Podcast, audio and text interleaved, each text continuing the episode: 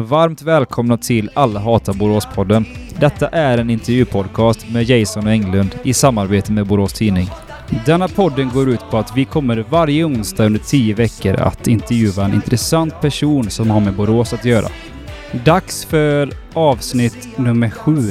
Rulla jingeln.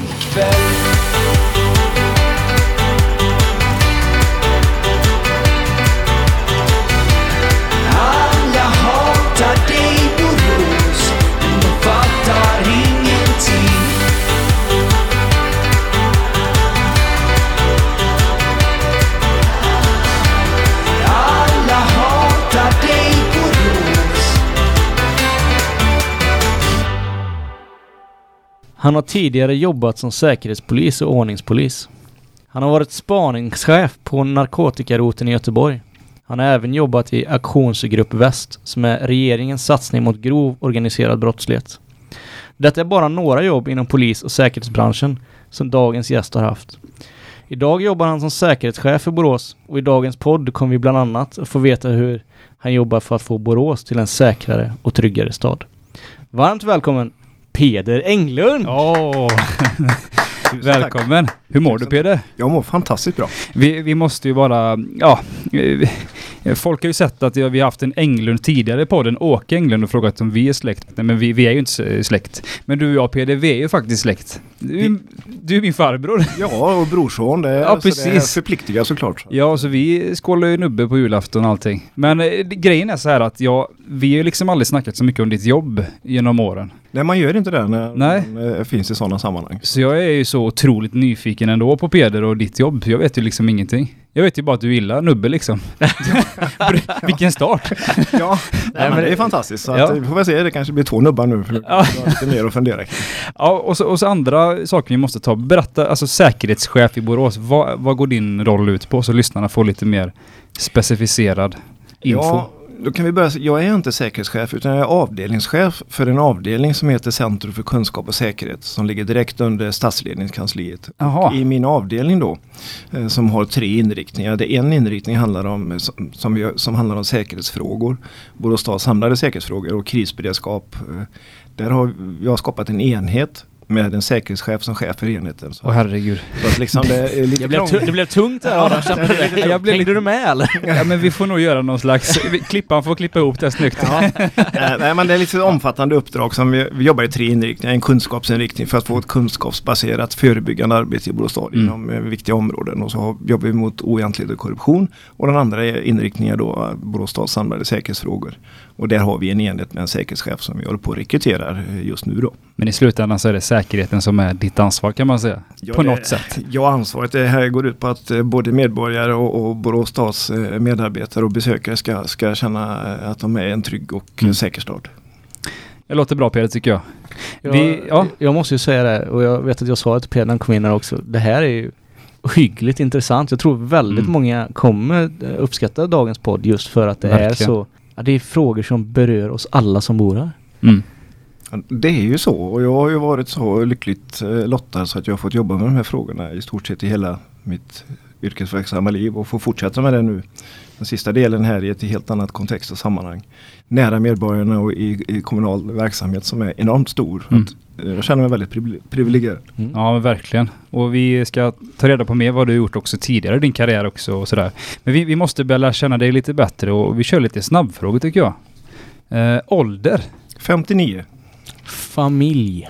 Eh, min eh, fru Lotta och jag har en dotter som är utflugen och bor i Stockholm som heter Jennifer. Fina människor. Fantastiska människor. Nu blir det internt här. Om du ska laga en riktig pangbolltid till din fru, vad lagar du då? Ja, då får jag faktiskt väg och köpa färska räkor, aiolisås oh. och lite gott bröd. Då får vi mer tid för att sitta och snacka och tjata och dricka ett glas vitt vin till detta. Det låter lite enkelt. Du, du lagar inte så mycket mat, Peder, eller? Nu är vi inne på känsliga frågor. Nu får du tänka på här att vi har faktiskt julklappsutdelning på julafton, ja. Adam, så att Jävlar. var lite försiktig nu. Nej då, jag, jag, är ingen, jag är ingen mästare i köket, det är jag inte, men jag kan nog få upp lite en trevlig romantisk middag ändå. Mm. Jag, jag sitter och funderar på nästa fråga, men jag är bara hungrig just nu. Ja. Ditt eh, bästa minne eller minnen från ditt polisiära yrkesliv? Alltså har man varit polis i, i de här olika rollerna som jag har, har haft, så har man så ofantligt mycket minne. Men det som fastnade lite speciellt, det var faktiskt under tiden jag jobbade som eh, både jobbade som spanare och utredare på, på Länskrims narkotikaenhet här i Borås och som chef. Alltså det var fantastiskt när vi hade kört stör, störningsinsatser och lyckats och fånga upp någon ungdom här som var på väg ut, och vi fick samtal från föräldrar då som tyckte att det här var fantastiskt bra. Det var sådana här höjdpunkter faktiskt. Det kan också vara höjdpunkter när man träffar någon på stan som har avtjänat ett antal år för grova narkotikabrott som faktiskt eh, man kunde få en kram och, och ett snack om. Så det är sådana där stunder som har varit ofantligt många. Som, det måste som... vara mäktigt att träffa en person på något sätt som tagit sig ur. Ja, det är häftigt, och, och, och när vi jobbar med de här så, så, så får man en viss eh, grund för en människosyn som är lite, lite annorlunda och som man är lite privilegierad att få, att få faktiskt. Mm. Jag, jag tycker det här är ofantligt bra att du säger det. Jag vet att det finns ju flera dimensioner på det här säkert, men, men alltså, polisen får ju mycket skit i samhället. Det, det får man, och man får väldigt lite cred nu. Men, men en sån sak senast då, som den här Stockholmsattentatet, då vände det ju någonstans och polisen fick mycket cred. Känns det som att, att man börjar förstå nu vad polisen, hur viktig den här rollen är? Ja, jag tror det, och det som fascineras lite grann att de som la blommor på polisbilarna är väl kanske någon som har någon koppling till någon som kastade sten på dem i förra veckan. Så mm. att, eh, det är väl någonting vi får inte acceptera på något sätt, men tyvärr leva med, och jag tror att polisen håller på att jobba upp sitt, sitt, sitt anseende och rykte genom fantastiskt bra arbete, vilket vi har sett i Borås här den senaste mm. tiden med med att man klarat ut den här rånserien man verkligen har haft. Ja, den ska vi prata mer om sen. Ja, absolut. Med, med mordet som skedde på, på, på, på Hässleholmen här, och, och, och de här delarna har ju påverkat hela lokalsamhället och, mm. och andra. Och det skapar ännu bättre kredit för polisen. Vi ska byta till nästa fråga som är lite tvärt emot. Ditt värsta minne eller värsta minne från ditt yrkesliv? Det kanske är lite ja. svårt att svara på. Ja. Alltså det, det är ju samma sak där. Att från den dagen jag började på Ulriksdal, det var i oktober nittonhundraåttioett som man gick in på polisskolan, till att man då första september förra året hoppade på det här nya jobbet, så har jag faktiskt trivs varenda dag jag har gått till jobbet. Mm. De värsta minnena, de är väl egentligen förknippade till Ja, lite grann när man har spanat på någon i tre månader och så, och så kan man göra ett, ett tillslag och det visar sig vara gympakläder i den här väskan. Man tror det var full med narkotika. Så att det var sådana minnen, men, men det uppväger ju det andra så att säga. Vad har det hänt alltså? Att du har...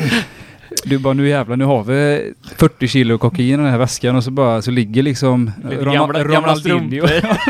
Ja, alltså det, det är ju så att, att man jobbar ju mot vissa, vissa individer då som, som håller på med de här grova narkotikabrotten, och, och det kommer ju alltid fram till, till, en, till en punkt så att säga, då du både som spanare eller som, som chef för en spaningsgrupp kommer fram till att du ska fatta ett beslut, och då kanske man har sån bra information att när någon kommer ut från någon, någon plats och bär någonting tungt, då mm. beslutar man oss för att då är det dags för att kontrollera det här. Och när vi gör det så antingen hittar vi jättemycket narkotika eller på svettiga gympakläder med dojer i. Så att, eh, det är inte jättekul, och då får man bryta det. ihop, och så får man då ta nya tag. Vilket är ditt läskigaste spaningsuppdrag du har varit med? Ja, det, det läskigaste hör väl kanske ihop lite grann... Eh, Vi hade ett, ett ärende i en, en stadsdel här där vi hade konstaterat en, en, en kille sålde ganska mycket eh, olika former av, av droger, speciellt ecstasy. Och vi följde honom till en skogsområde, en kulle, i ganska centrala delar av Borås. Och vi kunde då räkna ut att han, eh, på den tiden han var borta, eh, så kunde vi räkna ut ungefär var han hade uppehållit sig på kullen. Mm. Och när vi var där och undersökte det här så lyckades vi hitta ett, jag tror det var femtonhundra till tvåtusen ecstasy-tabletter undangrävda i glasburkar. Och det är klart blir intressant, så att eh, vi bestämde oss för nästa gång så måste vi se att han verkligen går till de här burkarna. Mm. Och så kan vi då eh, ingripa då när han går därifrån. Den individen gick mot den här kullen, och eh, då hade vi förrekat lite grann, inte så noga visade det sig, så att jag sprang upp i skogen och gömde mig där bland ormbunkar, och lyckades faktiskt se att, att han närmade sig de här burkarna, så att då skulle jag gå tillbaka och hämta förstärkning och springer, småspringer lite grann. Jag hade krypit och ålat en stund eh, nerför en, en backe. Och precis när jag kom ner till backen, det var en parkeringsplats, och där stod min spaningsbil. Det var någonting som tog emot, så att jag for eh, två meter rakt ner på backen med armarna under mig. Du bara föll liksom, det var som en... Ja, det var som att sätta en krokben, och det visade sig vara ett kort staket jag inte hade sett. Oh. Så det var med radioutrustning och vapen och alltihopa, så då när jag var i marken där och lyckades då känna att det här var inte så bra. Ni knakade till lite? Ja, bägge underarna, men de var brutna här så att jag fick eh, ta mig upp till lasarettet och se till det här, så att det fick gå före extra sin den gången. För det, det sjuka med den historien är att eh, min pappa berättade att du hade brutit dina armar. Du var ganska liten då. Och då sa de att du hade orienterat. Jag fattar inte varför han orienterar Peder för. Han håller inte på med det. Att du hade ramlat i skogen. I och för sig så stämmer att jag var i skogen, men det var ja. lite mer en orientering. Det var en annan ja. typ av saker du skulle hitta. Men det är helt otroligt. No, men det är men k- kunde du, hur kom du in i bilen sen? Liksom? Fick du kräla in? Och... Nej, jag lyckades på något sätt komma med iväg ja. och så ropa på mina, mina kollegor här, så att jag Shit. lyckades fixa det här. Så att det var lite besvärligt att äta och andra bestyr som skulle göras med två armar i metaller under sex veckor. Så att, Gud. Då förstår man värdet av att hemtjänsten kan jobba på ett värdigt sätt. Mm, det förstår jag också. Shit. Vad är det bästa och sämsta med att jobba inom polis- och säkerhetsbranschen? Ja, det absolut eh, bästa är väl att man känner att man gör någon form av nytta eh, som är väldigt påtagligt för människor och, och, och, och både medborgare och med, eh, vad man ska säga, med människor man har runt omkring sig. Att man känner att man, att man gör nytta och, och, och gör någon form av förändring. Mm.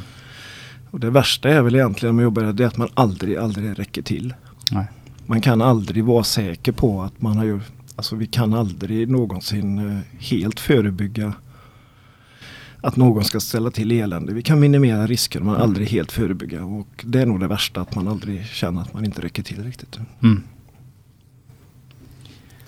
Har du någon gång varit eh, sen på väg hem till en middag och dragit på blåljusen bara för att hinna hem i tid? Nej, det har jag faktiskt aldrig gjort. Men du har kollegor som har gjort det. ja, ja det, får, det får vi stå för dem. Men eh, nej, det har aldrig varit aktuellt. Vi har aldrig faktiskt haft tjänstebilar hem heller. Så att, eh. Annars hade du gjort det. Jag tänker ofta, när jag ser en polisbil så här som är på syrenerna ibland. Bara, det kan vara att han ska hem till eh, frugan på middag eller någonting. ja, nej.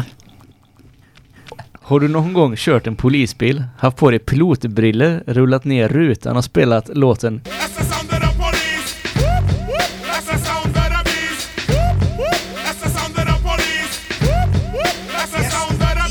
på högsta volym?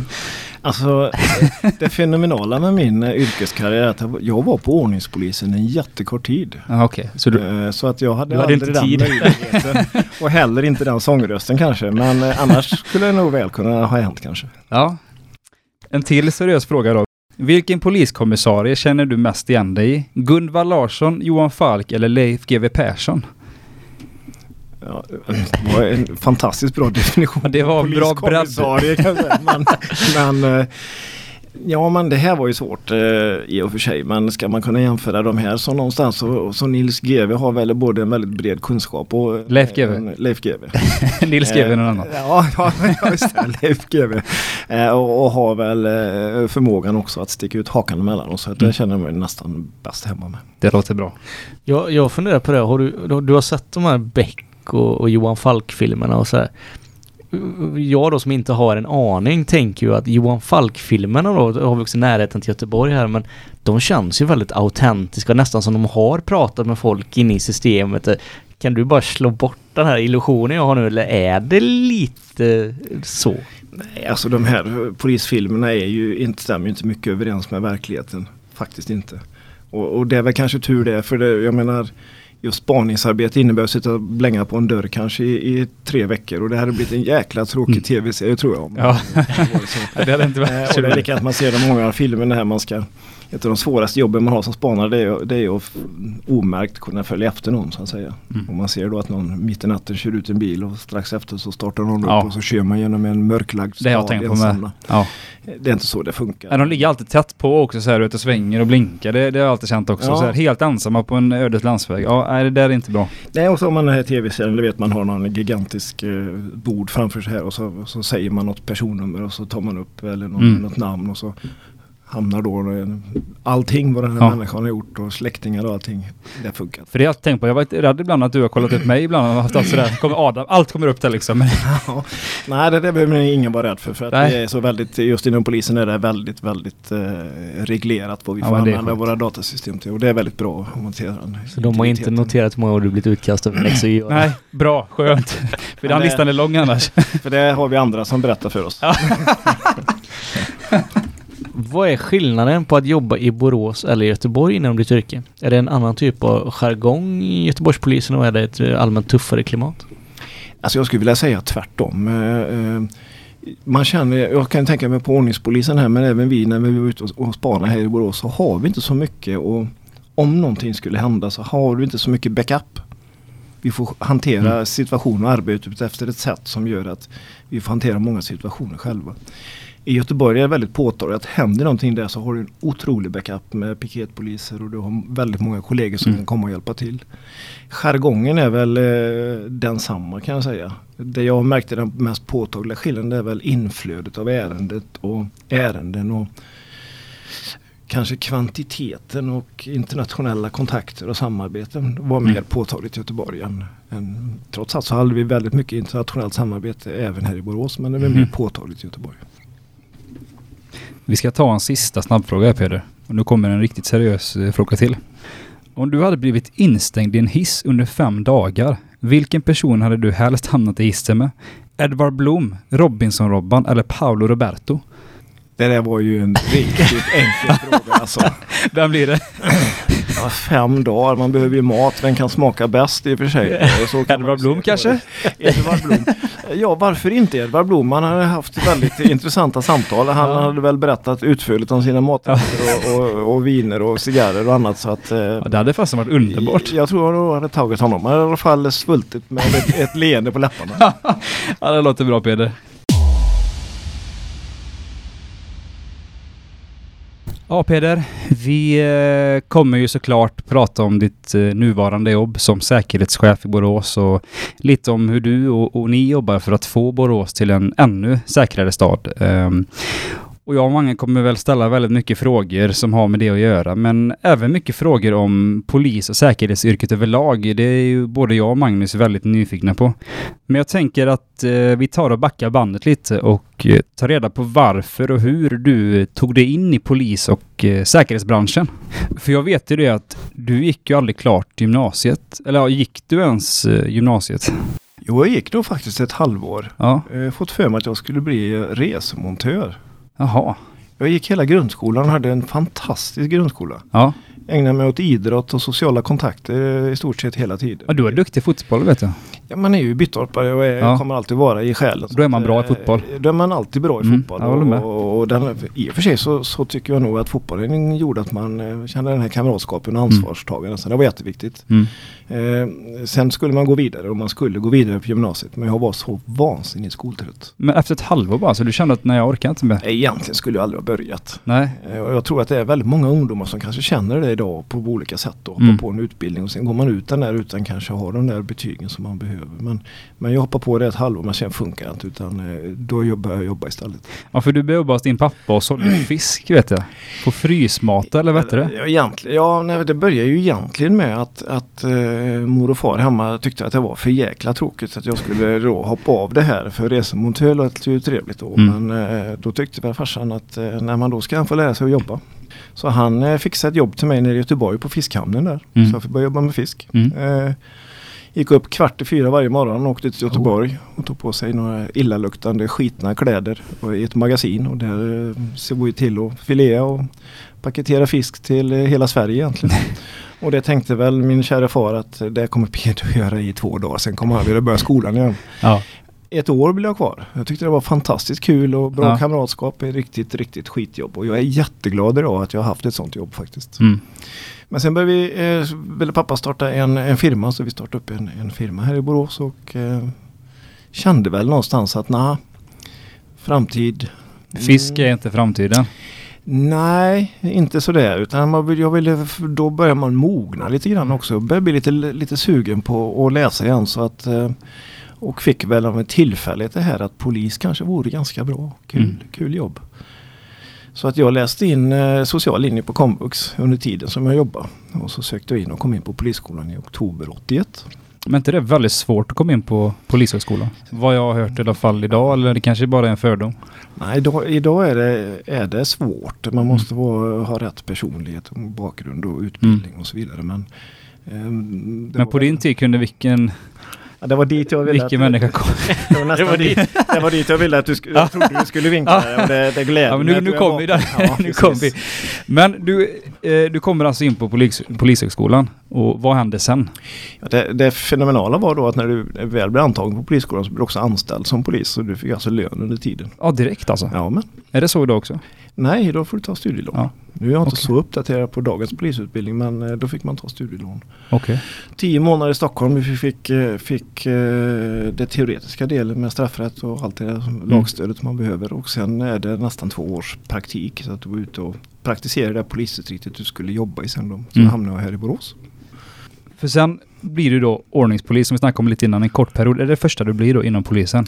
Alltså man går först och, och gör den här praktiken, och sen, sen börjar du på ordningsavdelningen. Och jag mm. fick placeras i en, en, i en fantastiskt bra utsättning med eh, kollegor som var trygga, hade mm. erfarenhet. Man kommer från polisskolan och man har den teoretiska kunskapen men oftast inte den praktiska. Alltså hur löser man olika saker med lägenhetsbråk och så vidare. Det finns ju Det är mycket magkänsla och, mm. och det här som det här handlar om då. Så att jag var i en utsättning som jag fick en väldigt bra grund på, som jag har haft faktiskt att nytta i hela min mm. karriär. Hur, vad hände sen i din poliskarriär? Vad tog du dig vidare sen? Ja, sen fick ju våran fantastiska dotter Jennifer här, föddes åttiotre här. Så att, och, och Lotta skulle då vidareutbilda sig, så jag var tvungen att få dagtid. Jag mm. jobbade ju på treskift då på den tiden, och natter och sådär. Det här hade inte fungerat, så jag gick upp på tonförstärkningstjänst på kriminalavdelningen. Mm. Som jag skulle ha en kort tid, var meningen, under tiden som hennes vidareutbildning var klar då. Men eh, det blev inte så, utan jag blev faktiskt kvar. Jag hamnade ju först på, på någonting att jobba med. Vi hade då en flyktingförläggning på Norby på Bildagsgatan. Så jag jobbade med flyktingfrågan på den tiden. Mm. Eh, som handlade lite grann om, om brott som var kopplade till det här. Men även då asyl, asylutredningar gjorde vi en hel del. Och verkställigheter som var lite besvärliga. Det var ju mm. kriminalvården som, som såg till ansvariga. Men när de inte hade papper och identitetshandlingar, som, då fick vi poliser åka med på vissa resor. Då. Mm. Och därifrån sen gick jag till spaningsroten och spanade på, på egentligen brott som, som man inte hade någon känd gärningsman på. Vi hade handräckning, hämtning till förhör och så vidare. Och berätta lite om spanings, det är jag väldigt nyfiken på. Som vi snackade om innan, lite där med film och man ser spaningsscener och sådär. Det verkar ju så otroligt adrenalinhöjande. Ja, alltså tittar man på spaningsverksamheten jag hade på den tiden, så var ju den mer inriktad på att då skulle man åka och hämta folk till förhör. Och man hade mm. ganska begränsad del av den... alltså metoden spaning då. Men sen, sen har jag haft spaningsverksamhet egentligen i hela min yrkeskarriär, så har den ingått på något sätt. Och det är ju bland det svåraste man kan göra mm. som polis egentligen. Att, att uppträda naturligt i olika situationer. Och vi har ju gått där här att vi försöker alltid, spanarna försöker alltid vara så nära som möjligt. Innan så satt vi kanske utanför ett café mm. när de misstänkta gick in. Men nu är vi med inne på caféet på mm. olika sätt då, för att snappa upp olika saker. Så att Eh, spaningsverksamhet är oerhört svårt och komplicerat, men eh, de som har hållit på med det länge är oerhört duktiga. Mm. Hur, hur stort är internetspaning idag? Det är i vissa delar eh, är vi med i matchen, i vissa delar är vi inte alls med i matchen. Vi behöver, jag tror svensk polis behöver utveckla internetspaningen oerhört mycket. Ja, Peder, du har ju haft en, en oerhört lång karriär och, och fin karriär inom polisen, och eh, vi hinner ju inte ta alla de här jobben du har haft, tyvärr. Vi har inte riktigt tid till det. Men jag tänker att vi hoppar fram lite till när du började som spaningschef på narkotikaroten. Och ja, berätta lite om, om hur det är att jobba inom narkotikapolisen och på något sätt ta fast människor med ett sånt beroende. Det måste ju vara väldigt speciellt. Ja, berätta lite. Det var ju Länskriminalens narkotikaenhet i Borås, och vi var ju ett fantastiskt gäng som... Dels var vi en bra blandning av gamla erfarna kollegor som jobbat länge och dels med unga, ambitiösa. Så vi var ett härligt gäng. Mm. Och vi jobbar ju mot de grova, den grova eh, narkotikabrottsligheten. Men även då mot störningsverksamhet för att förhindra nyrekryteringar. Mm. Och man, man tänker ju alltid så här att de här, det är ju de som tar in narkotikan och som säljer stora mängder vi skulle jobba mot. Och de, mm. så att säga, det är ju de som skapar de här beroendena som du beskrev innan då. Mm. Och, så det är ju väldigt angeläget att man jobbar på det här på bred front. Men det är lika viktigt att jobba mot nyrekryteringen då. Precis. Skulle du säga att det är vanligare i Borås idag att, att de här stora fiskarna har fått upp för ögonen för, för Boråsmarknaden? Att, att, det, att det är mer nu än vad det var för tio år sedan? Nej, men den senaste tiden eh, jag lämnade, alltså Borås, stad, Borås har alltid varit en amfetaminstad av någon anledning. Och, mm. eh, det beror väl mycket på individer och kontaktytor och, och nätverk som finns då. Mm. Är det billigare varianten eller? Amfetamin? Ja, det är väl mer att han är, det är lite olika det mm. där. Nu har ju kokainet kommit hit också i mm. viss utsträckning och i vissa grupper då, men att eh, sen har vi hela internetmarknaden som har dykt upp här nu med internetdroger och, ja, och sånt. Och sånt där. Så att det, det, det förändras ju hela tiden mm. samhället kan jag säga. Så att om det har blivit mer eller mindre är det svårt att säga. Men hur, hur är det som, för det kan man höra om fotbollsspelare du vet, som kommer hem efter de har vunnit en match eller de är överlyckliga, förlorar med matcher eller de är otroligt ledsna. Hur är det för dig som polis? För det är ändå lite mer allvar än sport. Att komma hem efter att upptäcka en jumpa på sig. Att han inte var någon knark i den. Hur, hur, hur är du som människa då? Det här, det här påverkar ju en såklart och mm. påverkar ju en hel arbetsgrupp då som har jobbat med det kanske då spånat på det här i tre månader och gör det här för sen är ju det kört ett tag i alla fall mm. för det här caset och som chef då och som ledare i ett sånt sammanhang så vill jag till att och, och hålla ångan uppe så att säga men i magen så känner alla detta att fasiken här har vi kämpat med det här nu i kanske tre, fyra månader och så.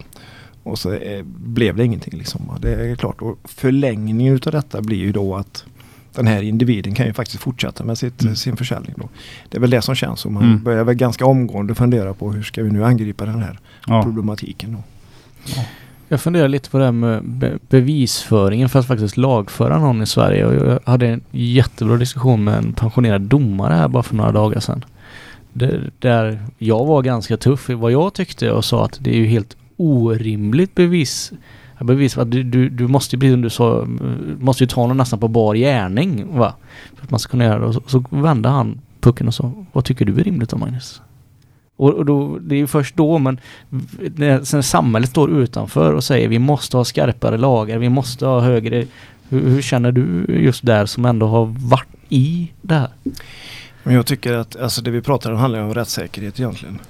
Och eh, jag tycker alltid, jag tycker det var ganska smart av den här domarna att säga att man ska alltid gå till sig själv eller till sina anhöriga. Om man blir anklagad för ett brott så är det klart att man, om man är oskyldig så ska det vara hög bevisvärdering. Mm. Det är viktigt. Men eh, det man hör nu bland kollegor då, som är förundersökningsledare i grova brott och så vidare, där märker man då att man höjer på ribban här. Alltså man, hö- man ställer högre krav på bevisvärderingen eh, idag som är både bra, men det får inte bli orimligt här, det är det jag menar. Nej. Men vi måste vara, det är en rättsstat och det måste vara högt, högt bevisvärde. Jag har lite olika frågor faktiskt om, om ditt jobb som polis. Eh, vi snackade lite om Johan Falk innan och där jobbar de ju med infiltratörer. Har du någon gång arbetat med en infiltratör? Jag har, jag trivs jättebra med, med mitt jobb som polis. Ska vi säga så? Då, är, då kanske man ska fråga, vad tycker du om det? Jag tycker det är oerhört viktigt att vi på olika sätt kan angripa den grova organiserade brottsligheten och det finns, det finns bara vissa metoder som det här funkar på mm. för att kunna använda. Sen måste vi också hålla oss inom rättssäkerhetens ramar. Nu ligger ett förslag här till exempel om trojaner, att polisen ska kunna använda trojaner här, vilket jag tycker är alldeles för sent att det kommer så att säga. Mm. Vad är trojaner? Förlåt. Du placerar alltså en trojan i en dator så att du ser bara den ah, kommunikation okay. du dubbelkopplar eller speglar den mm. kan man säga. Ja, det måste ju vara jättesmart.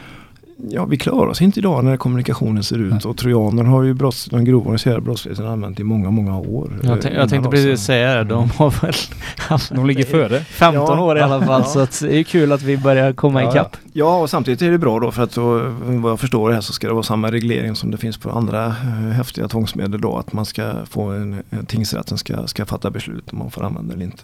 Och det är bra i en rättsstat. För vi vill inte bli som de andra staterna. Så. Nej.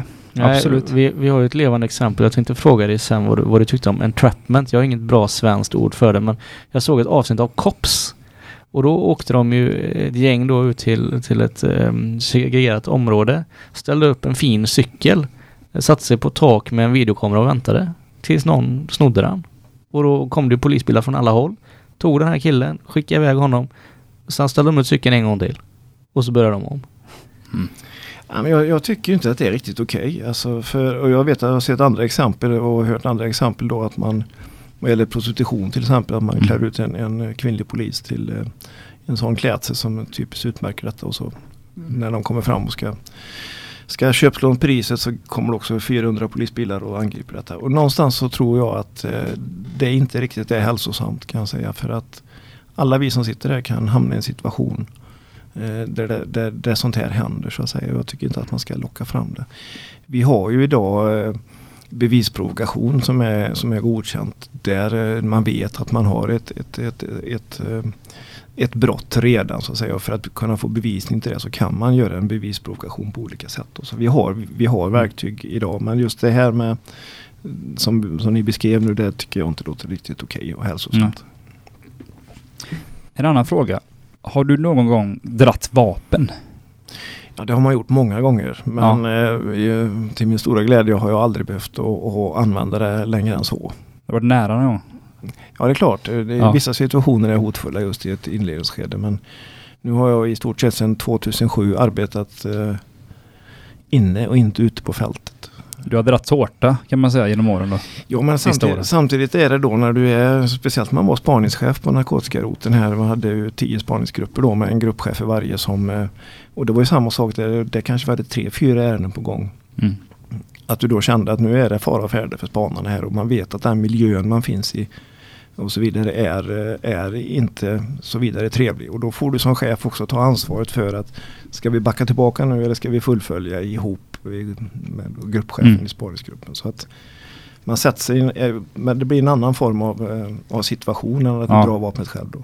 Hur nervös är man i ett sånt läge? Jag kan tänka mig att man inte kan riktigt förstå alltså hur, hur man ska reagera i ett sånt läge. Och när du står som spaningschef och hållit på med ett ärende som kanske handlar om en, en jättestor mängd med, med narkotika, ett jättenätverk med internationella kopplingar där du kanske ska göra ett tillslag i samklang med, med att kanske startskottet går i Sverige mm. men det ska vara polis i Holland och andra ställen ska också göra tillslag. Det är klart, då är det oerhört nervöst och du ska mm. då fatta det här beslutet och vi kommer tillbaka på gympaväskan, det kan vara en bil eh, som man tror mm. innehåller någonting och så vidare, och så fattar du, ska du fatta ett beslut. Mm. Det är adrenalin och, och det är nervigt och så vidare. Där. Vad tycker du om de här nya pistolerna som finns nu i Sverige? De har väl någon el, nya elpistoler? Vet inte om du har sett dem? Ja, polisen i Borås har varit försöks ja, just det. Här har jag förstått då. Och eh, vad jag förstår på kollegorna som tycker det är fantastiskt bra komplement då till pepparsprayen mm. och till det här andra och de riktiga vapnen vi har då. Så att, ja, jag tror det kan bli riktigt bra. Mm. Man har genom åren hört talas om poliser som betett sig riktigt illa, som verkligen utnyttjat sin roll som polis och gått långt över gränser. Uh, har du någon gång jobbat med en sån kollega och hur, hur hanterar man det?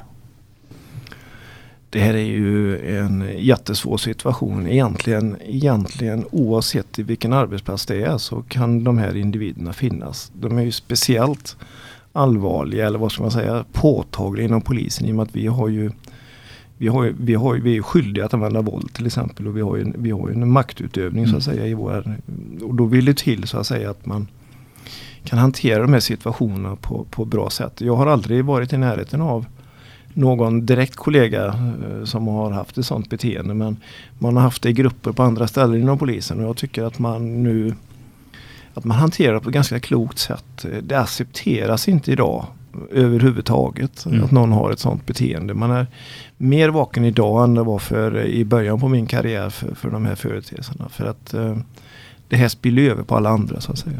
Mm. Och det är ju likadant när vi fick in våra, när vi gjorde de här ingripandet, det, det handlar om att, att man ska uppträda schysst och ordentligt och fast och bestämt och, och, och framförallt att ha, ha vanligt sunt bondförnuft och, och, och ett uppträdande som är okej. Okay. Annars får vi ju in personer då som vi skulle utreda och förhöra som är fullständigt skogstokiga på polisen och kanske ibland med all rätt för de har blivit bemötta på olika sätt. Det där förekommer inte så mycket, i alla fall senaste tiden, att eh, jag tycker att polisen idag har ett, ett väldigt bra bemötande just eh, ja, det kan jag inte generalisera, nej, men nej. Jag har uppfattningen i alla fall att, att det här passar man på riktigt, för man vet att det här spiller över på ett eller annat sätt. Men det är ju bra det också, för att det känns ju ändå som att, som vi snackar om nu, det här med brott och allt det, det ökar ju. Så att jag kan ju tänka mig också att eh, polisens hårda beteende kan ju också öka då. Men det är ju nog svårt att hålla en bra gräns. Alltså det här med att när går man för långt och när går man inte för långt som polis. Jag tänkte säga, man, måste inte polisen också öka i det läget när vi får mer och mer organiserad och, och kraftfullt våld som vi kanske inte har varit vana vid innan? Alltså det riskerar att vi möts av detta helt klart. Men den här, det här nu som vi har i, som man kallar det, särskilt utsatta områden då, eller som mm. vi, vi hade pratat om, utvecklingsområden. Det är ju det konstellationer och individer som på alla sätt och vis vill höja det här. Och vi har ju en situation, inte i Borås men i andra städer, som, som just gör att man åker inte in med en enkelpatrull i vissa bostadsområden och så vidare. Och det, så har vi inte upplevt tidigare. Jag har hört att statistiken i Sverige på våldtäkter, inbrott, personrån och våldsbrott överlag har ökat. Stämmer det, och, och vad tror du att det beror på? Som sagt, man läser ju så mycket på internet och, och sådär. Man vet inte vad som är rätt eller fel. Nej, men jag, jag tror precis det ni säger, så sätter ni punkten på något som är jätteviktigt. Att nu läser man så väldigt mycket. Man har väldigt stor tillgång till information. Mm. Oftast är informationen inte källgranskad. Och, och, och så att säga, man vet egentligen inte om det finns någon fakta bakom. Men visst, vissa brott har gått upp. Och nu har jag inte följt statistiken så där hemskt ganska noga. Men, mm. men visst har vissa brott gått upp. Och nu är bara det här med internetbedrägerier och bedrägeribrott har ju blivit enormt uppsving mm. på till exempel. Så att vissa grupp, vissa, vissa kategorier av brott eh, går ju upp. Men vi har också en uppfattning om att, att det dödliga våld, skjutvapenvåldet gått upp till exempel. Det mm. får man med, med skjutningar. Och man, ja. Nu går man ut till exempel och säger att Stockholm har gått om Göteborg här och, och fram och tillbaka. Men i grund och botten, när forskarna tittar på detta och statistiken, så, så går de faktiskt ner. Det är så? De här brotten. Mm. Samtidigt så blir det mer påtagliga, mer, eh, vad ska man säga... Eh, röner större uppmärksamhet, alltså det sker mer öppet idag så att säga. Mm. Och på min tid när jag jobbade på, när vi jobbade på Narkotikaroten, så så var det inte så ofta att vi, vi ja visst vi sprang på skjutvapen ganska ofta, men man använder dem inte i sån Nej. stor utsträckning. Man, man har snabbare som hot också kanske. Ja, man, tar, man är lite snabbare på att använda de här, de här delarna då. För det känns som att folk idag, det, folk går ju verkligen ut för att döda. Det är inte bara det med våld, och det är ju hemskt att det har blivit så. Om det nu stämmer, som sagt, ja. Man läser ju så mycket. Men samtidigt då så får vi tänka att oftast när vi ser de här, det här skjutvapenvåldet som vi har då, så är det oftast i mellan de här kriminella grupperingarna mm. och nätverken som, som det sker då. Och, och, och vi är väldigt snabba, och jag vet att man ofta säger att ja, det är en strid om narkotikahandel och narkotikamarknad och så vidare, mm. men det där, ska, det där är inte riktigt sant, utan det kan handla om att någon är skyldig någon trettiofem spänn. Mm. Någon har tittat för länge på någon tjej eller ja. någonting annat. Alltså helt eh, bagatellartade händelser som handlar om respekt och massa andra konstiga faktorer. Mm. Vi börjar prata om att det handlar om narkotikamarknader och narkotikahandel. Då ger vi dem ett, en uppmärksamhet som de inte har förtjänat överhuvudtaget. Nej. Men det jag kan känna lite överlag, för jag hade ju det här Aftonbladet notis innan, när man kunde få notiser varje gång det hände någonting, och det hände ju saker var femtio minut, alltså det vibrerar fickan hela tiden, så man får ju känslan av att det, att det också har blivit värre i samhället med brott och sånt, men det kanske var samma förr i tiden, för att då fick vi inte samma uppdatering. Alltså ett, ett modord idag är trygghet mm. och otrygghet, och någonstans i det här då så tror jag nog att vi skapar en otrygghet genom media och genom eh, olika uttalanden som vi gör. Mm. Utan att egentligen tänka på det. Mm. Vi pratar om, om de här utsatta områdena. Jag tycker det är jättebra att svensk polis har en nationell bedömning av eh, särskilt utsatta och utsatta områden. Så då får man en, en likriktning och kan, kan så att säga, angripa de här grundläggande problemen. Men många av de som bor i de här områdena trivs ju fantastiskt bra. Tycker mm. det är fantastiskt bra områden, och det är nästan åttio till nittio procent som tycker att det är kanonbra. Sen finns det vissa saker med skjutningar och, och andra saker som man kan... Men kan du tycka att tidningarna har lite ansvar ibland att skriva lite mer om det bra som händer också? För det är väldigt specificerat på det dåliga som händer oftast. Journalisterna och media har ett jätteansvar. Och de, jag har en känsla av, kanske inte med våra lokala medier, jag tycker ja. att vi har en bra kommunikation med dem.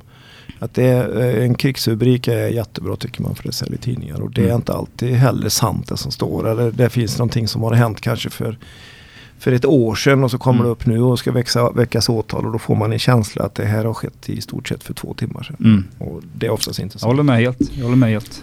jag, jag skulle vilja ge dig, jag skulle vilja argumentera för två saker och jag är intresserad om du håller med mig eller om du skulle vilja argumentera mot mig. Jag tycker att svenska straffsatser är alldeles för låga och jag tycker att det amerikanska free strike-systemet är bra. Då free strike, vad menar du då? Det betyder ju att tredje gången du blir dömd, oavsett egentligen brott, så får du ett rejält hårt straff.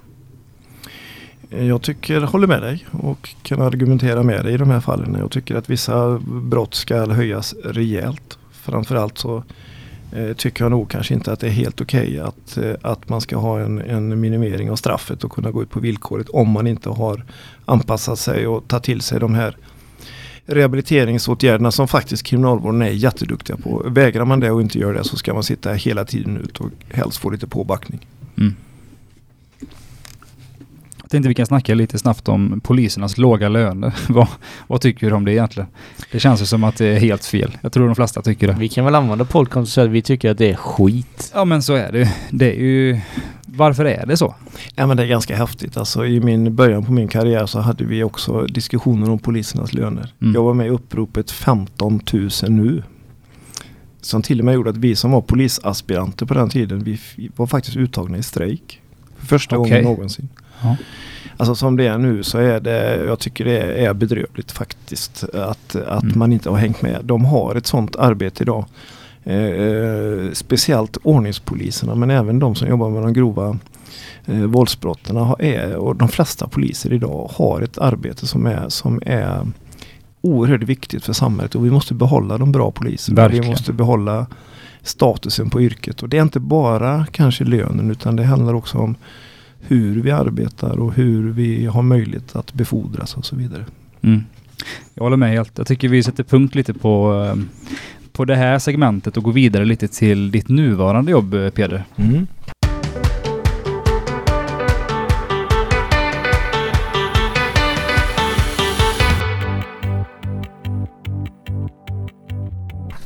Du är ju, ja, vi säger säkerhetschef i Borås. Kan vi få säga det, eller ska vi, ska vi använda din... Vi, vi säger säkerhetschef. Vi säger det. Men för det första, är, är det ett kul jobb du har?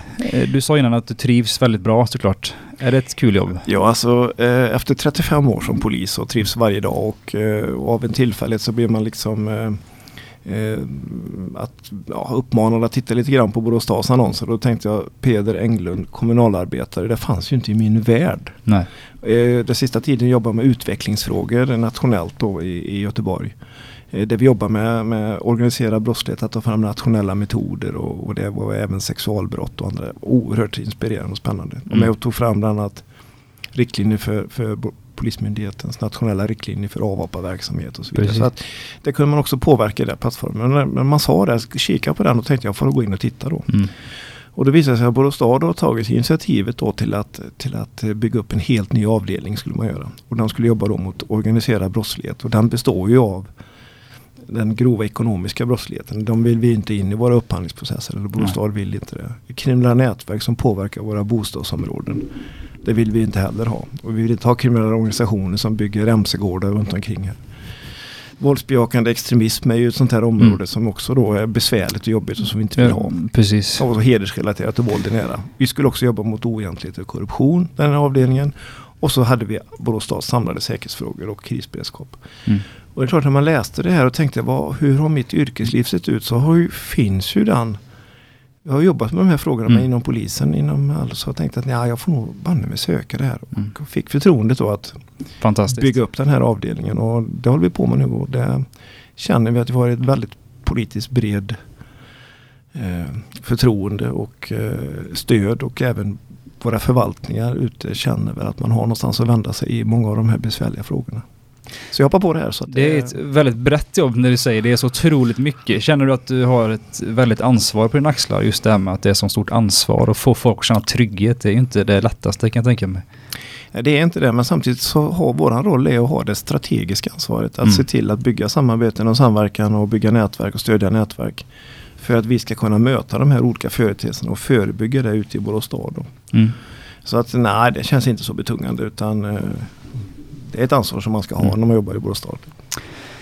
Eh, innan den här podden då så bestämde jag mig faktiskt för att ja, men gå ut lite på gatorna här i Borås centrum och in, ja, in i butikerna för att kolla lite hur folk känner idag, hur trygga de är.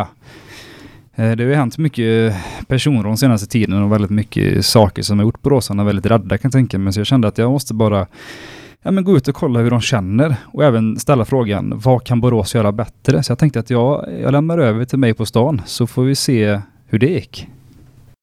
Jag befinner mig nu alltså i de centrala delarna i Borås och ska se om det finns några goa boråsare som vill svara på mina två frågor här nu. Så ska jag försöka våga mig in här lite i butiker och lite ja, ta tag i människor på stan. Så vi får se hur det går. Häng med! Känner du dig trygg i Borås? Nej, inte för tillfället. Med alla inbrott och sånt som är här. Vad ska man göra för att få ett tryggare Borås? Kameraövervakning och mera poliser i centrum. Känner du dig trygg och säker i Borås? Eh, b- både ja och nej faktiskt. Alltså, det beror på helt och hållet. Så, om, om, på dagen absolut känner man sig säker. Mycket folk ute på gatan. Det är ljust ute, det är mycket människor. På kvällen, när man börjar se mot kvällen, det känns som boråsarna, de är med lite så här natt, natt, nattliv där. Och liksom, det finns alla slags typer av människor ute på natten som man inte själv känner igenom och liksom vet vilka det är eller vad de håller på med. Och folk blir mycket desperata liksom. Folk gör allt för att eh, få det minsta lilla, för det värsta, för ingenting liksom. Det, det är det som kan vara bäst, är att ha säkerhetsskuld, mer säkerhetskameror. Det känns, känns som typ mer i Borås, typ mer att det ska vara bevakad stad. För den, den är ju den är inte liksom så utåt, den är ganska tätt. Eh, och man känner ju igen nästan alla människor i den här staden, den är inte så stor. Men ändå, folk gillar att göra jävligt dumma grejer. Känner du dig säker i Borås? Ja, dagtid gör jag det. Ej kvällar och nätter. Då vill jag inte vara ensam. Vad kan man göra för att få ett säkrare Borås? Alltså både på kvällar också då. Vad tycker du man kan göra? Finns det någon spontan känsla sådär? Okay. Poliserna ska visa sig. Mm. Mer gående polis kanske? Absolut, var en bra idé. Ja, som står det varje hörn. Nej. Alltså, och ja, gärna. Ofrånkomligt kanske. Det blir jättebra. Tack så mycket du. Eh, känner du dig trygg i Borås? Ja, man skulle behövas mer poliser som går på stan. Mm. Det, är det, det, be- det behövs. Då tycker jag vi gör så. Gående poliser. Inga ridande poliser? Ja, det också kanske. Men ja. Gående framförallt. Gående, precis. Ja. Eh, känner du dig trygg i Borås? Både ja och nej. Mm. Eh, det händer ju så mycket. För jag har, när jag går till jobbet eller när jag går hemifrån jobbet så går jag ju genom skogen ibland, halva sträckan. Mm. Och då känner jag att jag tittar mig om nu för tiden, som inte jag har gjort innan. Finns det någonting man kan göra för att få det att kännas tryggare för dig? Ja, där jag går nu, där ser jag ju att de, att de tar ner slyn och lite träd i skogen. Och det tycker jag är bra. Mm. Då får man också ett... att man ser igenom lite mer. Man känner sig lite safeare när det öppnar upp lite. Och är jag i stan så är det bra om det patrullerar lite poliser. Det tycker jag vi gör så. Tack! Men man, man får ju känslan av att boråsarna är ganska så här. Många snackar mycket om kvällar och nätter. Att det är det som gör boråsarna eh, ja, lite så här otrygga. Mm. Och vad, vad tycker du om det de sa där, att man kanske ska ha mer kameraövervakning och mer patrullerande poliser? Det sista förstår jag är väldigt svårt. Alltså det, det viktigaste är som, och det vi fokuserar på, det är ju inte den faktiska tryggheten utan den upplevda tryggheten. Mm. Vi kan ju, man kan väl säga till någon att nej, du behöver inte vara orolig. När nej, det är ju det. Men folk känner ju sig o- ja. otrygga, så är det. Det går ju aldrig att ändra på en människa riktigt. Så. Sen tycker jag det är klokt det här med, med kamerövervakning i, i en aspekt. Och det, det, då, man, då måste ju tänka att det är oftast för att man ska klara upp olika brott. Då. Mm. Det kan, det, vi har en dålig prevention, alltså en dålig förebyggande verkan. Mm. Däremot ökar synlighet bland poliser. Mm. Också, det är en jätteviktig fråga. Det, det skapar trygghet. Men Jag tycker väl också att eh, vi kan inte lägga hela bördan på polisens axlar, utan vi har också ett, alla har också ett ansvar. Föräldrar på stan, mm. och en volontärverksamhet man kan hjälpa till med. Det finns så mycket som vi kan göra tillsammans för att vi ska skapa den här tryggheten, och vi kan inte göra det enskilt på enskilda myndigheter eller aktörer, utan vi måste på något sätt hitta, hitta former för att göra det tillsammans. Men, ja. men är, det inte, är det inte dags att lägga lite av det här eh, administrativa dravlet som finns från Socialstyrelsen om att kameraövervakning, och ska det finnas en kamera utanför Grand har de ju pratat nu om nu i fem år. Det blir ju nästan bizarrt till slut. Går man då till, till England och kollar på all den här C C T V-övervakningen, och det funkar ju tydligen. Vad är det som gör att vi är så otroligt tröga i Sverige på att få igenom en sån här sak? Ja, jag tror, jag håller med dig. Jag har varit i England och tittat på deras kamerabevakning som är fantastisk. Och vi ser ju till exempel värdet av kamerabevakning vid terrorattentatet i Stockholm mm. senast. Det har ett stort värde. Samtidigt måste man väga det mot integriteten. Och när man pratar med gemene man så säger man oftast strunt samma, jag har ingenting att dölja, så är det inte om jag, om jag syns på en film så att säga. Så att jag tror vi är lite för sega i Sverige för att verkligen ta steget. Nu förhoppningsvis så kommer det en ny lagstiftning där polisen får möjlighet, och även kommuner kanske får möjlighet att använda kamerabevakning i större utsträckning. Vilket är oerhört positivt. Nej, men jag, jag förstår ju att det är mångt och mycket såklart att det är ett politiskt beslut. Men om vi skulle gå ut och fråga hundra boråsare om, om de fick värdera att de kanske fastnade på en kamera versus att de skulle kunna känna sig trygga. Jag är ganska övertygad om vart procentuellt det skulle ligga någonstans. Mm. Jag håller fullständigt med dig. Jag har samma känsla när man för den här debatten och diskussionerna i de här sammanhangen. Så har jag också den uppfattningen att det här är någonting som, som man hellre... hellre ser att det finns än att det inte finns. Och mm. som du säger så är den... Sen är det så här, om man ska sticka ut hakan, så har vi ett antal proffstyckare i Sverige som alltid tycker till när de här frågorna kommer upp. Och vi måste också fundera på integriteten. Den är viktig, men vi måste väga det också mot trygghetsfrågorna och, och, och möjligheten för polisen att då använda de hjälpmedel som finns. Men... Eh... Vi, vi snackar om det nu med det här med trygghet och allting. Hur jobbar ni för att få på något sätt ett tryggare Borås? Ja, alltså vi, vi jobbar ju väldigt brett då, och eh, det vi är med i just nu, det är ett, ett, ett metodutvecklingsprojekt ihop med sex andra kommuner och eh, som drivs av nationella Brå och Malmö högskola, där vi bygger upp eh, lägesbilder över Hässleholm och Hulta just nu då, mm. i utsatta områden. Och det går ut på att alla Borås stads verksamheter på Hässleholm och Hulta rapporterar in i en, i en inrapportering som halv och fjorton ram och vad, hur de upplever och har okay. upplevt. Och det handlar om drogförsäljning och det handlar om mm. skadegörelse och olaga hot och en massa olika saker. Mm.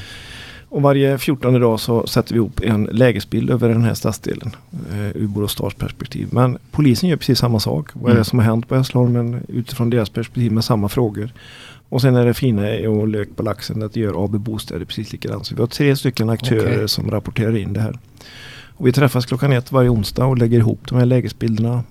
Och då får vi alltså en gemensam lägesbild från polisen, A B-bostäder och från bostadsverksamheter. Och i de här lägesbilderna, nu kommer vi tillbaka lite grann på det här vi pratar om kameror och upplevd otrygghet. Utan mm. det viktigaste är att vi, vi identifierar de gemensamma problemen som vi har som vi ska lösa tillsammans. Både vi tre men även med andra aktörer. Och även enskilt. Och då kommer vi också titta på, för det är så väldigt viktigt att man springer på de här hocksakerna och så försöker man fixa till något och sen drar man sig tillbaka och då är det snart problemet tillbaka. Utan vi måste göra de här orsaksanalyserna, bakomliggande orsaker till att saker och ting uppstår. Mm. Och när vi har identifierat det, det är då vi kan göra de här snabba insatserna, men även långsiktigt då att, att jobba mot droger i skolan till exempel. Mm. Hur, hur, alltså det, då får vi liksom en kunskapsbaserat förebyggande arbete. Mm. Det är ett sätt vi jobbar mot. Och sen jobbar vi också med att stärka våra medarbetare i Borås stad så att de vet det här med våldsbejakande extremism, vilka signaler det ger och vad de ska vara uppmärksamma på och så vidare. Så att vi, vi ökar en trycket för, för medarbetarna som sen då när de ska träffa våra medborgare i olika sammanhang att de har en trygghet. Så att vi jobbar väldigt, väldigt jättebrett med de här frågorna. Mm. För det, det skulle jag fråga nästa också, det du sa nu med extremism och det här. Det, det har ju blommat upp ganska mycket senaste tiden. Eh, och det måste ju vara ett speciellt ämne att jobba i. Hur, hur jobbar ni för att få bort det så mycket som möjligt? Och hur hittar ni de här personerna som uppenbarligen har väldigt, eh, väldigt fel åsikter? Ja, åsikterna får de vara som de vill så att säga. För att, ja, vi, nu menar jag mer ja, specifikt. Den, den våldsbejakande, Borås stad har en plan mot den våldsbejakande extremismen mm. och den, den består ju idag utav höger-vänster-extremismen och den islamistiska då. Och i den islamistiska så, så, så är det så att det är vissa grupper då som har kidnappat islam egentligen för att använda det i helt andra syften som I S och andra. Det som är svårt med detta är att vi kan aldrig och ska aldrig gå in i människors hjärnor och säga hur man får tänka och inte får tänka. Men däremot så är deras handlingar, till exempel om man har den här synen på I A-synen mm. till exempel, så innebär det att då finns det människors lika värde finns inte. Homosexuella ska brännas och judar ska brännas och, och det är hets mot folkgrupp och det är mm. alltså, ojämlikhet vad gäller kvinnor och tjejer får inte vara på. Alltså de, de här sakerna, det är de vi reagerar på effekterna och det är också vi upptäcker det här på många olika sätt. Mm. Vi har ju högerextremismen nu med med hets mot folkgrupp och vi har det, det här, de här brotten som, som blir synliga då så att säga. Och, och på vänstern, det såg vi i Göteborg på demonstrationen i viss mm. utsträckning där att, mot världsekonomin och först, överstatlighet och vad det kan vara. Så att, ja, vi går aldrig in och tittar på åsikter och synpunkter för det är en grundlagsskyddad rättighet. Men effekterna utav ett mm. sånt här, det är det vi jobbar mot. Ja. Jag, jag tänkte vi måste bara gå in på den här vågen av personrån som, som gick genom Borås och som var ännu ett tecken på ja, tyvärr någonting som, som inte har funnits här innan oss och som, som vi boråsare blev väldigt förskräckta över. Och, och jag vet att det gick ju så långt där ett tag så det, jag fick till och med ett samtal från en kompis som sa, ska du hänga med i natt? Vi ska ju åka upp där och ställa oss någonstans i, runt Annelundsparken. Så, vad, vad ska vi göra där? Nej men om, om de kommer. Tänkte, om de kommer, jag kan inte göra någonting ändå. Springa kanske? Folk börjar alltså, ta det i egna händer. Det, det, blev, det har ju gått så långt så att folk nästan skulle börja ta det här i egna händer. Och, och då pratade man också med en kompis med polisen och sa, vi har bättre koll än vad ni tror. Är det så? Har ni bättre koll än vad, vad vi tror? Ja, polisen får ju stå för sig. Men det, nu kommer vi tillbaka lite grann på bevisvärderingen. Att, att, att det är viktigt då att man... att man jobbar långsiktigt och kontinuerligt mot den här problematiken när den dyker upp som de här serierånen man hade till exempel. Där, och jag håller med, det skapar en ofantlig massa reaktioner mm. ute i samhället. Vilket det ska göra för det var eländiga, det är eländiga brott ja. Som har begåtts så, så att säga. Men ja, jag vet att polisen har lagt ofantligt mycket resurser på och jobbat oerhört professionellt mot det här. Och även då kontinuerligt och, och strategiskt då med, med systematik kommit fram till vissa saker. Och sen när man har gjort det så har man då kunnat konstatera och hittat bevisning för att det är de här individerna som har gjort det. Och så. Vi får se hur det går i tingsrätten nu. Om man... Ja, vi får se. Men det, det var inne på en annan aspekt här att eh, som du sa att man eh, nu bannar mig får det vara nog. Nu bildar man ett egen grupp här som ska ta saker i egna händer. Och då är vi också inne på en väldigt farlig mm. väg egentligen för att eh, vi har sett den i England till exempel med pedofiler och, mm. och sådär som är helt oskyldiga som blir utsatta och nästan halvt ihjälslagna av olika skäl och anledningar. Mm. Så att det vill till att samhället behåller sina trygghetsskapande åtgärder och är ute och synliga poliser på stan till exempel så att, mm. så att man inte tendensen till sånt här börjar gro då så att säga att man bildar medborgargarden och annat. Ja, det börjar ju med komma nu, det märker man också på internet. Alltså folk häng, hängs ju ut väldigt mycket lättare nu, märker man. Och det är också en sån här svår fråga. Alltså ska man hänga ut en person? Det, som det var någon pedofil ganska nyligen som blev uthängd på, på internet av en, ja, ingen polis utan en vanlig människa. Och det var det debatt om man ska göra det eller inte. Eller, du förstår vad jag menar. Det måste ju vara en svår balansgång det där. När på något sätt eh, civilpersoner tar det i egna händer. Ja, sen, sen alltså hela, hela det sociala medier. Alltså det är ju ett jätteproblem till exempel i, i skolorna. Man mm. fotograferar eh, individer i olika sammanhang och sen lägger man ut det på nätet och, och mm. det är ju det är jätteproblematik vi har att jobba med. Mm. Jag ska backa lite till ja, det vi snackade om innan, extremism. Um, för ett tag sedan kunde man läsa i tidningen om att ni kom på en moské i Borås att de hade bjudit in föreläsare med väldigt extrema åsikter. Det var väl som du sa innan det här med att bränna homosexuella allt vad det var och Uh, hur, hur kan en sån sak hända? Man tycker inte det ska kunna hända. För det hände väl, det var väl fem föreläsare som har varit där och... Ja, det, det började med egentligen att vi upptäckte då att det var en av föreläsarna som kom till moskén och hade de här synpunkterna mm. och åsikterna och predikade det här och gjort det på andra ställen. Nu mm. hade det bjudits in och när vi beslutade oss för att undra hur det varit i den här moskén tidigare. Mm. Det vi vet är att den här moskén eh, eh, används av nittiofem, nittiosex, nittiosju procent av utövande muslimer som mm. bara använder moskén för att kunna utöva sin religion. Ja. Utan det är den andra delen då som är viktig. Men vi lyckas kartlägga de här och vi plockar ut fem stycken av de här som, mm. som ha, har haft då uttalanden på YouTube som vi kan lyssna till som, som då var rent ut sagt hatiska. Mm. Och så kallar vi hit styrelsen för den här moskén och sa att det har vi upptäckt, vad har ni för inställning till det? Och ja. de höll väl med om att det här är inte okej och inte bra och hade en förklaring på hur det kunde bli så här. Men det viktigaste av allt var att de tog ett starkt avstånd mm. både från företeelsen och från de här föreläsarna och gjorde det även i media då, så att det, nu jobbar vi tillsammans istället ja. för att motverka de här krafterna, och det är mycket värdefullt än att stänga en moské, för det, det, i och för sig skulle de nu ta hit någon ytterligare mm. sån här, då åker deras föreningsbidrag och deras ja. lokal och så vidare. Då, då motverkar det våra demokratiska mm. värderingar så mycket. Men just det här att, att, att de nu finns med och ska motverka med krafterna både i moskén, i de små delarna som finns kvar, mm. även i bostadsområdet på Norby då. Så att, ja. då tycker vi att vi har nått ett bra resultat än så länge. Men skulle de komma tillbaka, då mm. ryker i alla fall Borås stads... Ja. Och det, är inte vi, tycker jag är bra. Och det är inte vi på C K S som beslutar det, men Nej. vi gör ett underlag till den förvaltningen, den nämnden då, som har beslutat om det. Mm.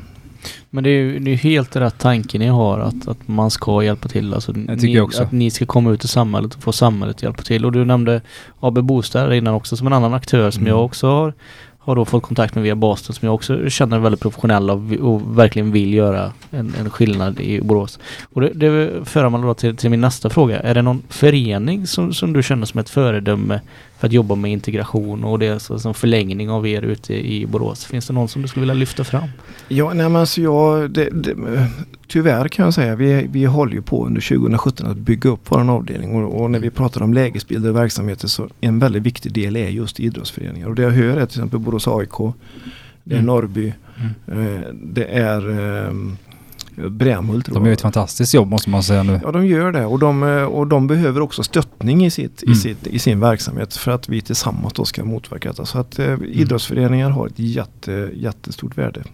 Tittar vi idag på, om vi pratar om integration, och tittar vi idag på de duktiga fotbollsspelarna mm. vi har i Sverige, så ska vi nog jobba ändå mer med den här integrationen. Precis. Med, att, kan vi få mer Zlatans? Ja, Zlatan är ju riktigt ursvensk. Ja. Ja, alla vill i alla fall säga det. Ja.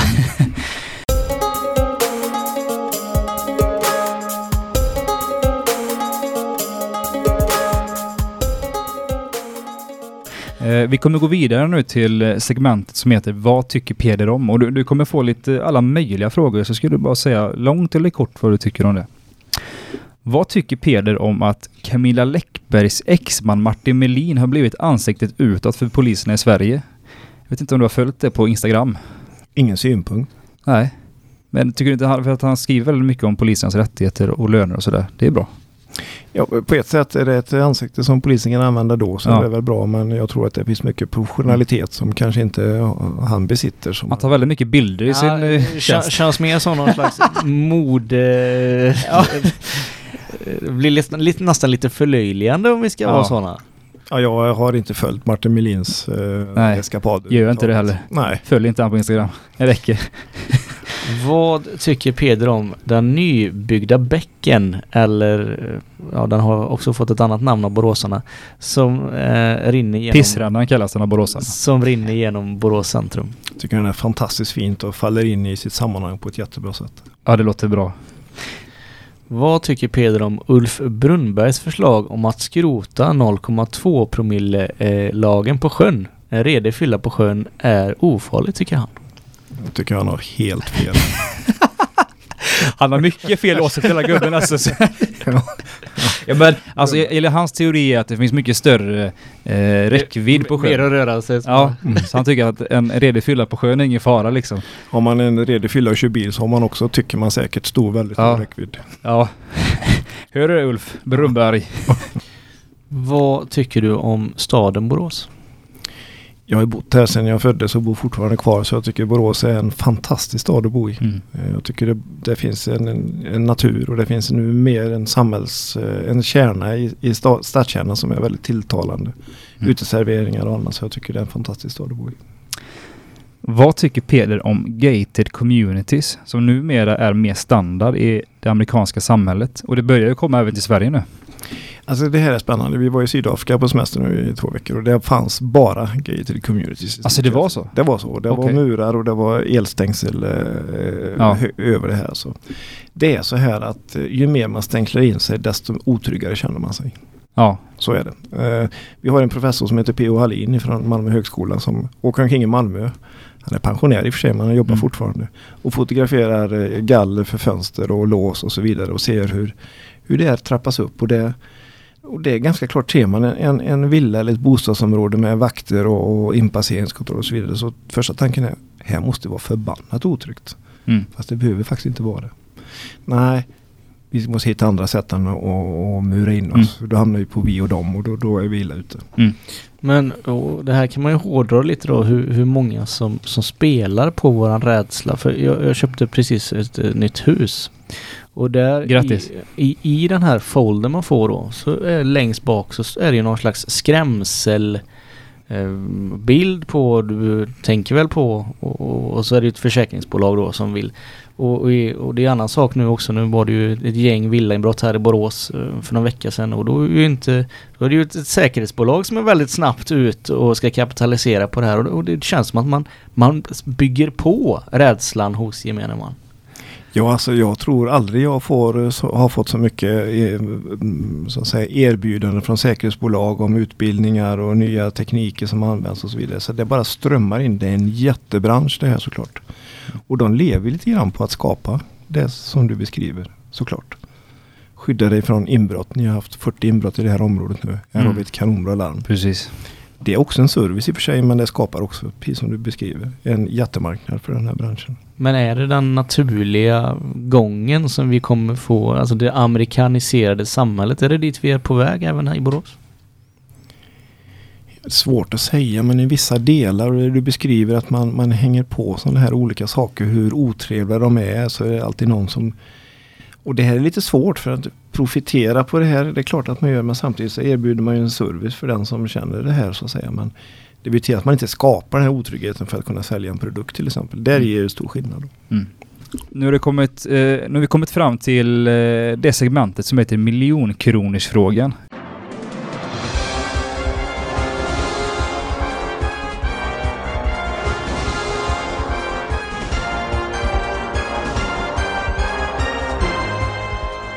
Du kommer alltså få en autentisk fråga från Who Wants to be a Millionaire, alltså sista frågan. Och eh, du har alla livlinjer kvar. Du har alltså ring en vän. Vem vill du ringa om du behöver, om du behöver använda den livlinjen? Vem vill du ringa då?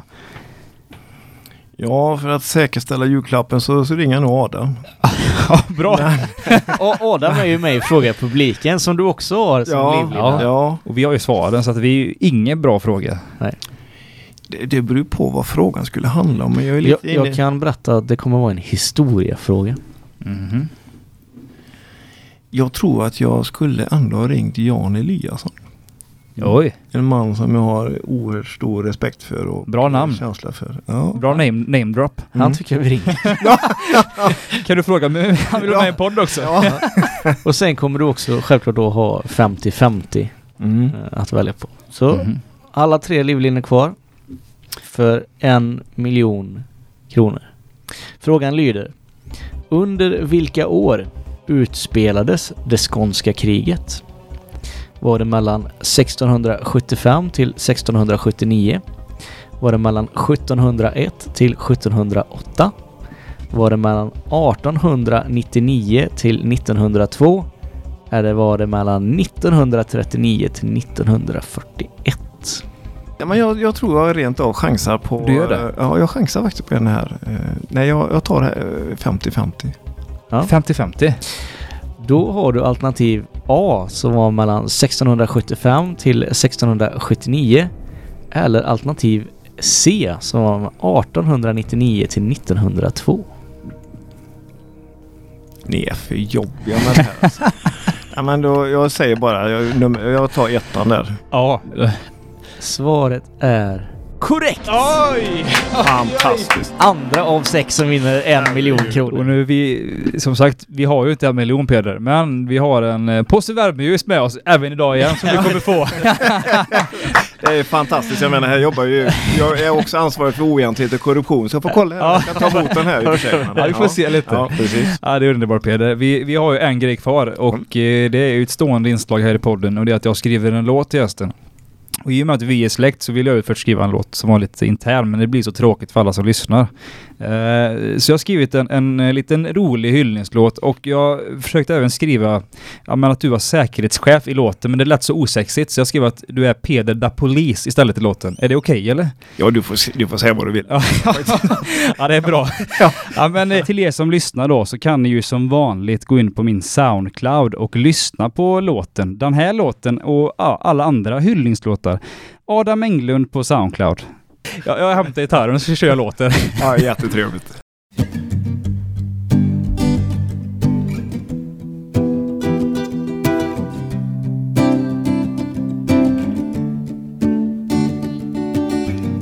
Du går över gator, du är våran lag.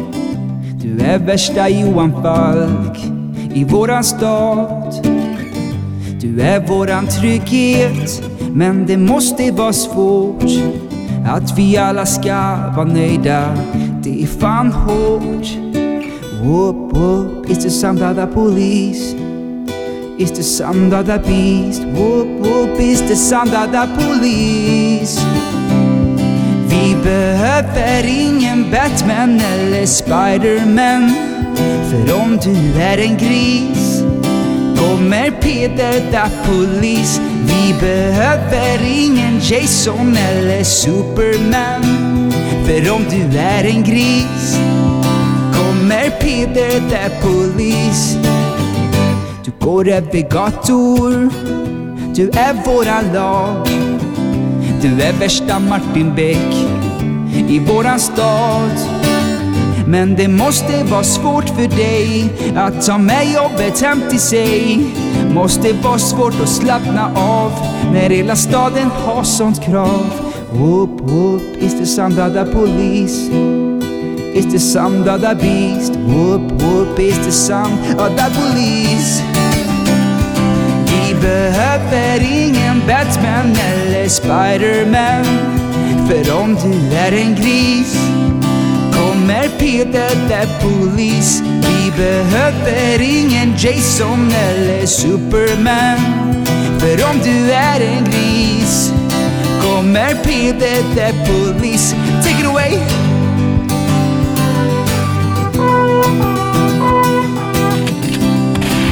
Freeze you scumbag, I am the police. I don't have any drugs, sir. But what do you have in your hand? It's only sugar, sir. Kommer Peder da Polis. där, där har du låten, Peder. Oh, ja, den var riktigt bra. Det var lite skämtlåt också där med att om du är en gris. Det där man, det var riktigt bra. Ja, tack så mycket, Peder. Tack för att du kom hit. Tack så mycket. Tack själva. Tack. Det blir inte lätt att tvätta bort den här polisstampen. Den blir jag aldrig av med.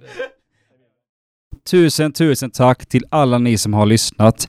Om ni vill nå mig och Jason så går ni in på min hemsida adam englund punkt se, så hittar ni alla uppgifterna där. Följ oss gärna igen nästa vecka då vi släpper ett nytt avsnitt i samarbete med Borås tidning. Och podden klipps utav Birgits Out Loud.